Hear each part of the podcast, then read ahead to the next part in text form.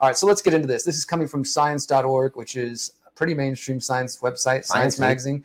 Rare link, rare link between coronavirus vaccines and long COVID-like illness starts to gain acceptance. July 3rd, 2023. Studies probe unusual case of neurologic complications, blood pressure swings, and other side effects. Again, surprised to see this in a mainstream outlet, and it was published in the um, volume 381, I guess the July or August issue of Science Magazine. That's fresh. So it's it's it's pretty new. COVID nineteen vaccines they say have saved millions of lives, and the world is gearing up for a new round of boosters. Okay, we'll skip that. I don't know if that's true or if Still that, boosted and still getting it. I don't know many people who are getting boosters, but they say, but like all vaccines, those targeting coronavirus can cause side effects in some people, including rare, they say, cases of abnormal blood clotting and heart inflammation. Another apparent complication, a debilitating suite of symptoms that resembles long COVID, has been more elusive, and its its link to the vaccination unclear, and its diagnostic features ill-defined. But in recent months, what some call long vax has gained wider acceptance among doctors and scientists, and some are now working to better understand its treat its how to treat its symptoms. Now, before we go any further, like that right there tells you what the rest of the article is about. Even that, saying that a year ago, two years ago, would have got you banned. To just acknowledge what is, and this is why it's frustrating because there have been scientists and other health professionals, as some of our next stories will show, who were warning about some of these side effects, including blood clotting, heart inflammation.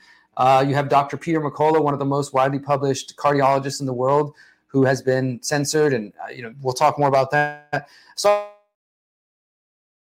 to make that clear. It's frustrating. Three though. words. It's like it's treated symptoms, right? Not like resolve the problem. Yeah, how do we treat the symptoms instead of getting to the core of what's causing this thing? Yeah.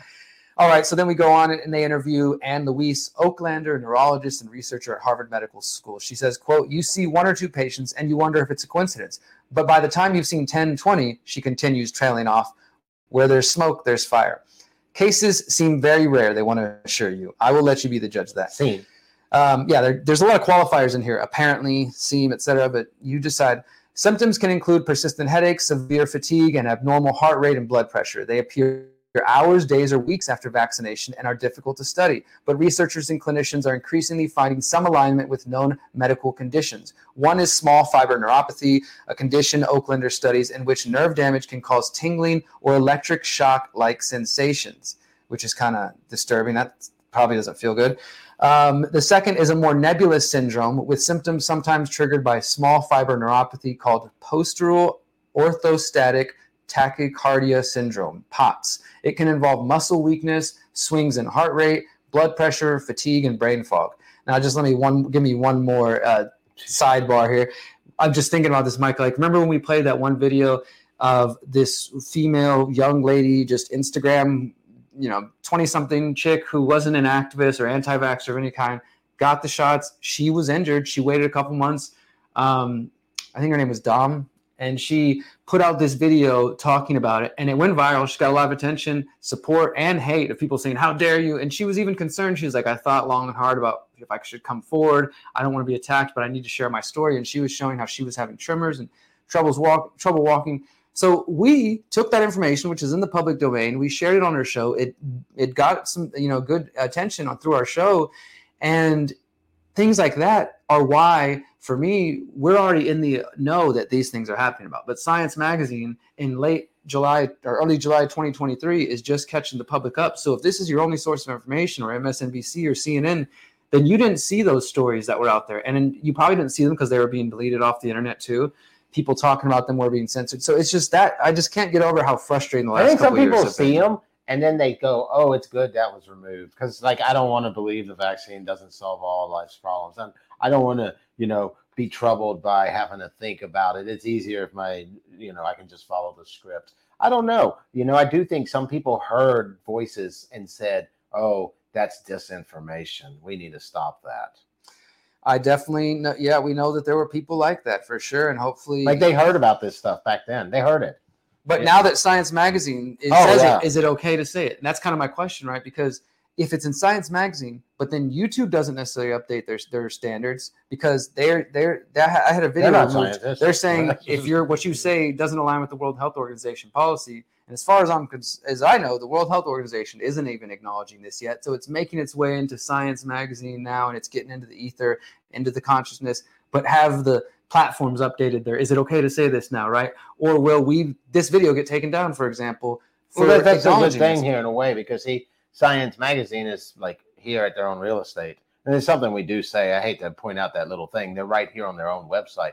They're not on Google. They're not on YouTube. You know what I'm saying? They may be, but this article we're not seeing there. Yeah, I mean, and that's the thing too is Google and those other platforms can use their algorithm to maybe take a story like this, even from Science yeah. Magazine, and put that page 10 or whatever. So somebody searching is only going to get the CDC, the WHO. Oh, by the way, don't pay attention to these other doctors that are asking these other questions but it's just interesting to me and i'm sure it's frustrating to people like peter mccullough and any other doctor who feel like they put their time energy and money in went to school and then watched covid and started to ask questions and then next thing they know they're being called far right extremist or something well, like that well what this uh, guy from the fda center for biologic evaluation and research says about the not being able to rule out rare cases. We can't rule out rare cases. If a provider has somebody in front of them, they want to take they may want to take seriously the concept of a vaccine side effect. Imagine he says, but he also worries, and this is what you were saying yeah. a moment ago, about the sensational headline that it could mislead the public. And he emphasizes the vaccine benefits far outweigh the risk. This is another frustrating thing: is that this is saying the ends justify the means. Exactly, and and we've seen that from Fauci and from other government officials, either through emails that have come out through lawsuits the last couple years, where when it was listed, or even I did a report about a study that um, literally the title of it was like, "Don't let the anti-vaxxers see the study." Uh, to something to that effect. And it was research saying, hey, there are some side effects that we should probably look at, but we need to be careful about how we report this because we don't want to fuel those anti-vaxxers and all their questions. And so there's definitely a Question. political motivation there, right? It's not just yeah. science for the sake of science and that's it. It's like, oh, by the way, let's be careful. I don't want to say that out loud and get a sensational ha- headline of, you know, do, uh, somebody director of the FDA's organization saying, "Hey, look, this probably is vaccine side effect, but let's be careful. Let's talk yeah. in hushed tones because yeah. it might give the bad people their fuel."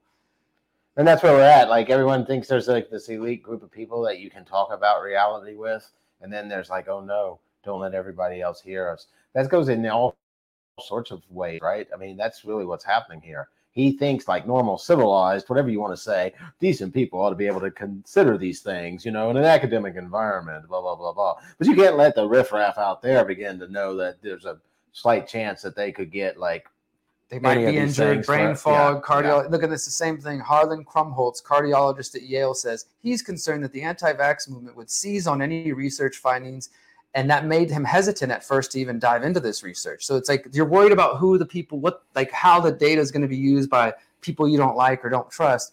And he's, but they talks eventually he relented and now they're starting a study called listen that includes long covid patients and these long vax patients. It, it sounds like there's a great fear there of real like the power of misinformation. Even let's just imagine that the information came out that uh, I don't know. I, I, doubt they could ever be this fast. But let's just say this was a rare cases, right? Let's just give them that and say it was five percent. That's not even that rare, right? Yeah, it's still hundreds of thousands. But, but let's people. get that word out there. And then if it was out there, I guess what they're so afraid of is the power of that, the power of the truth, you know, versus you know their constant echoing over and over and over that this thing saves you because then maybe you'd question it. And all these people who probably could have lived with or without the damn thing wouldn't have got it.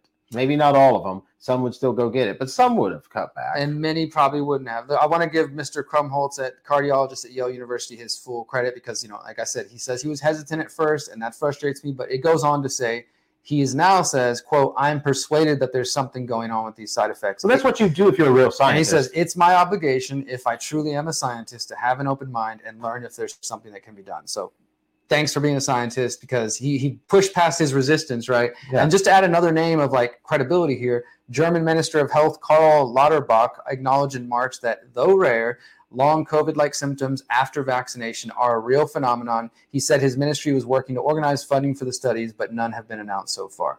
So I think we've read enough of that article, but just, I mean, these may be people that we start seeing get relegated somewhere.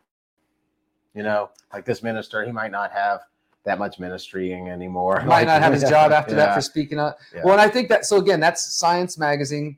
Uh, and here's another headline. This was, and actually going back, because look, this is July 3rd. This is the most recent one. I found this one. I went back a little further. Science did report back in January 2022, so a full year ago. In rare cases, coronavirus vaccines may cause long COVID symptoms, brain fog, headaches, blood pressure, and being probed by the NIH. So this is out there, but this is not what people are being told when they go to their nightly news and their local officials are still telling them flu season's coming up. Make sure you and your kids get a COVID shot in one arm and the flu shot in the other. They're not hearing these stories, you know.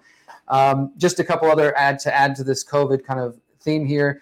We had one from the Wall Street Journal, an opinion piece back in July. COVID censorship itself proved to be deadly, they say, because of stories like this being removed from the the um, the news feed. So maybe, as you said, Micah, people who might have read Science magazine and trusted it and say, oh, "Okay, I guess it's not just right wing conspiracy theorists." Yeah, and I'm not I'm not older or or uh, overweight or something. I'm not in that risk category. So I think I will stay on. Yeah. And maybe then because they didn't see it, some did get it, and they might be the folks with the brain fog. Yeah, we saw that some healthy problems. people were having problems. Yeah, they weren't just you know. And one more point to make on this, you know, so we've got this uh, these data coming from Science Magazine. This is another story that is about a study that I think I can, you know, I'm not vouching for 100%. It's a study done by a cardiologist, Peter McCullough, that I mentioned, who I interviewed two weeks ago. You can find it at theconsciousresistance.com. Maybe we'll even play it next week.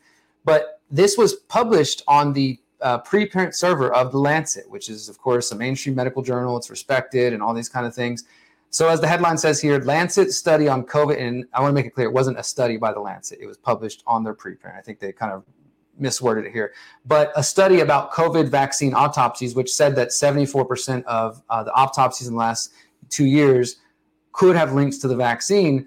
It was removed from the Lancet preprint within 24 hours. Once it started, be it became one of the most downloaded preprinted uh, studies done ever.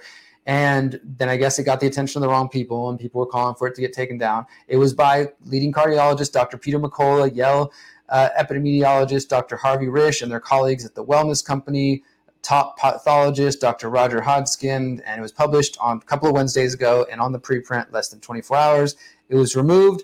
The Lancet said because the study's conclusions are not supported by the study methodology, and we will include this in the show notes. You can go and find the study. One of the key lines is they looked at different databases. It says we searched for all published autopsy and necropsy reports relating to COVID vaccine up until May 18, 2023. We identified 678 studies, and after screening for our inclusion criteria, included 44 papers that contained 325 autopsies and one necropsy case. Uh, they you know, they independently reviewed all the deaths and determined whether COVID vaccine was the direct cause or contributed significantly to death.